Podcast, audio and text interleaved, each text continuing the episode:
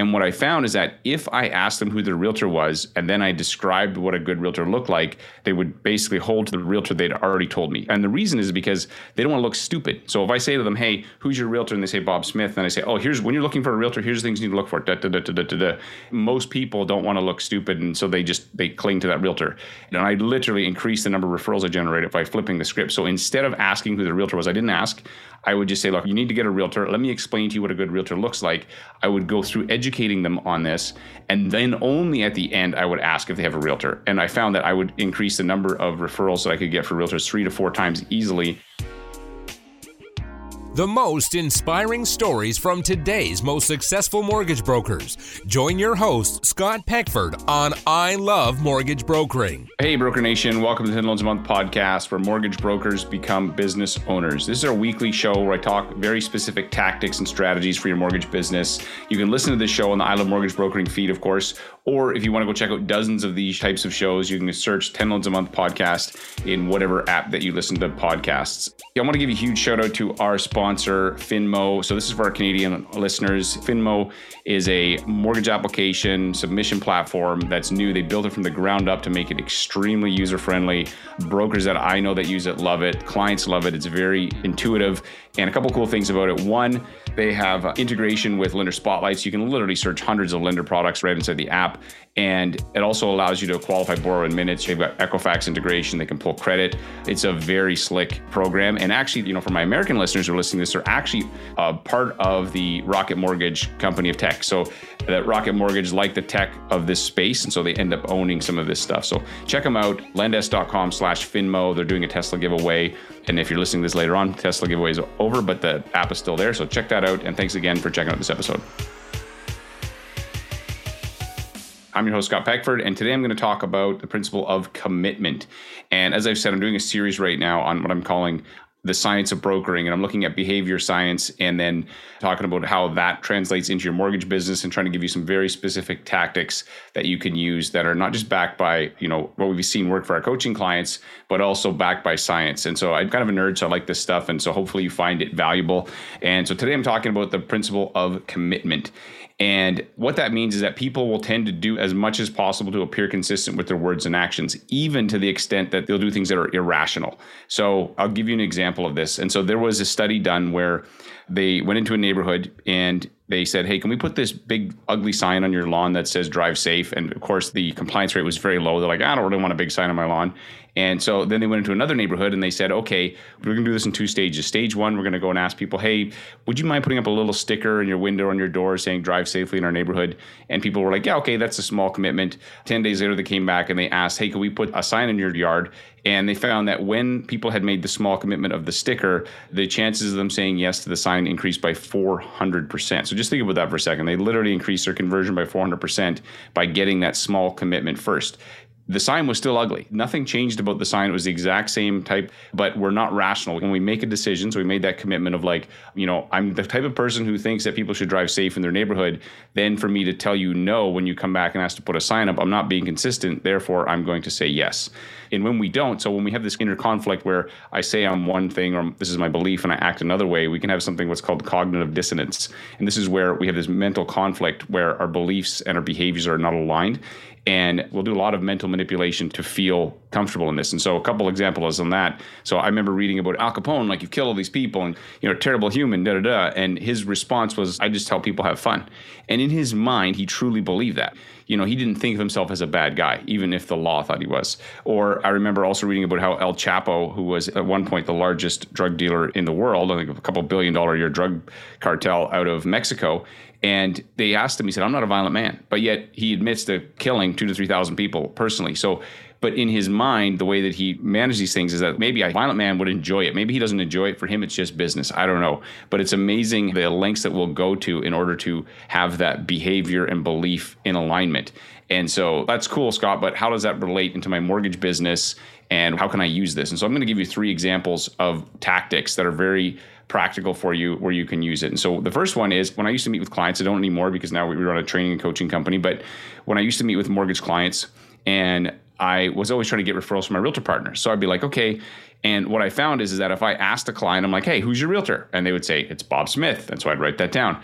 And then one of the things I did in my process with that client is I always educate them on what a good realtor looked like.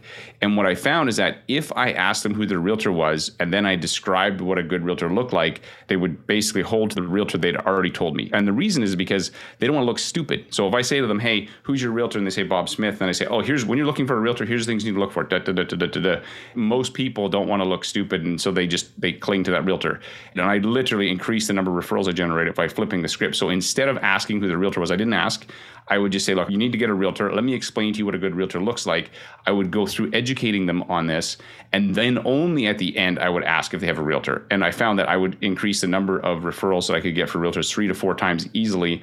And I remember one time I was sitting down with a client and I was doing this, and they were young first time buyers. And I'm going through this whole process of educating them. And at the end, he's like, Well, we have a realtor, but who do you recommend? And so I started digging into this, and it turns out that it was his father in law was the realtor. And from the me educating him on what a good realtor looks like, probably in his mind, is like, That doesn't sound like my father in law.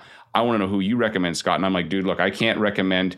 Normally, I'd say no problem. You know what? Go with one of my realtor partners who's going to take good care of you. But in this case, it is not wise for you to ditch your father-in-law in order to go to a realtor that I recommended because you know you don't want to do that with your father-in-law. You're going to have to you know be with him for years and years potentially. So that only happened because I didn't initially make him make a stand that he had already made the right choice. And so this is where this turns up. So I just flipped the script in that scenario. So think about in your own mortgage practice: Are you getting people to make commitments on things? Things that you then now have to like back out of, or you make a commitment on something. You say, hey, this is going to be your rate. And oh my gosh, now you're stuck that you have to try to deliver that somehow, even if you make no money. And so just be really careful about that principle of commitment because it also works on you as well.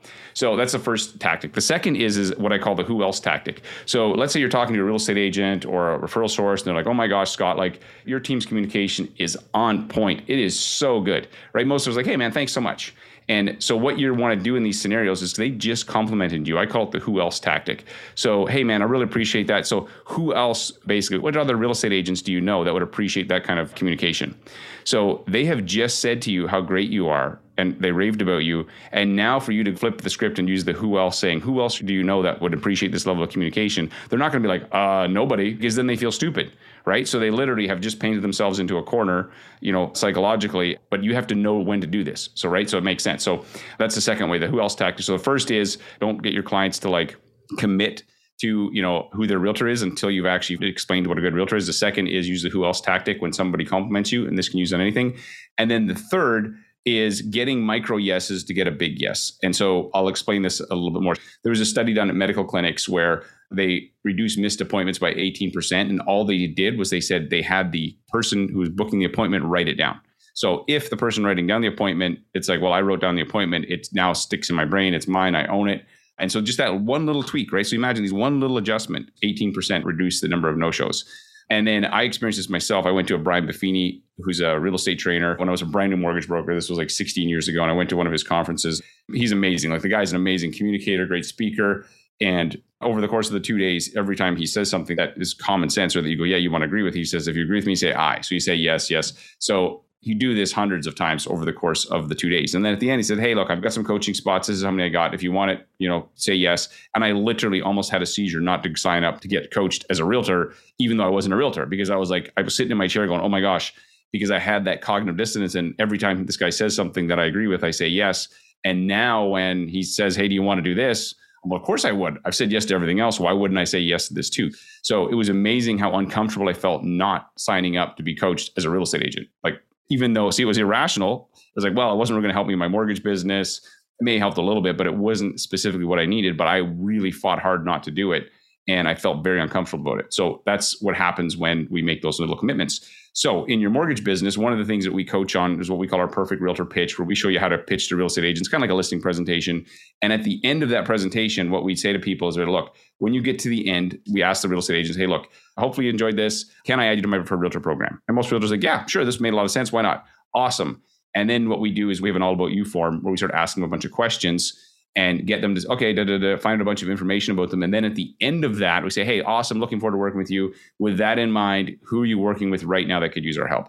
That literally has been absolutely a killer strategy for us because what happens is they're making all those micro yeses by giving you that information. And now when you ask for a referral, And the record that we have on that is five. So one of our coaching clients, this guy named Justin, who absolutely crushed it, his record is five referrals at the end of that conversation, dropping that in, you know, doing the pitch, but then adding that on the back end. And it absolutely makes a difference because again, the principle of commitment. So hopefully that helps you guys in your business. Remember, the first tactic is don't ask them who they use for a realtor until you explain what a good realtor does. You'll find that they're going to be more open to listening to who you recommend. Second, don't forget the who else tactic. So if you get a compliment, hey, thanks so much, man. Who else do you know that could use X, who would appreciate X? And that's an easy way to get referrals. Finally, engineer your process, your pitches, your conversations to get lots of micro yeses so that when you get to the big yes, they say yes to it. It's baked into science, it's baked into our brains.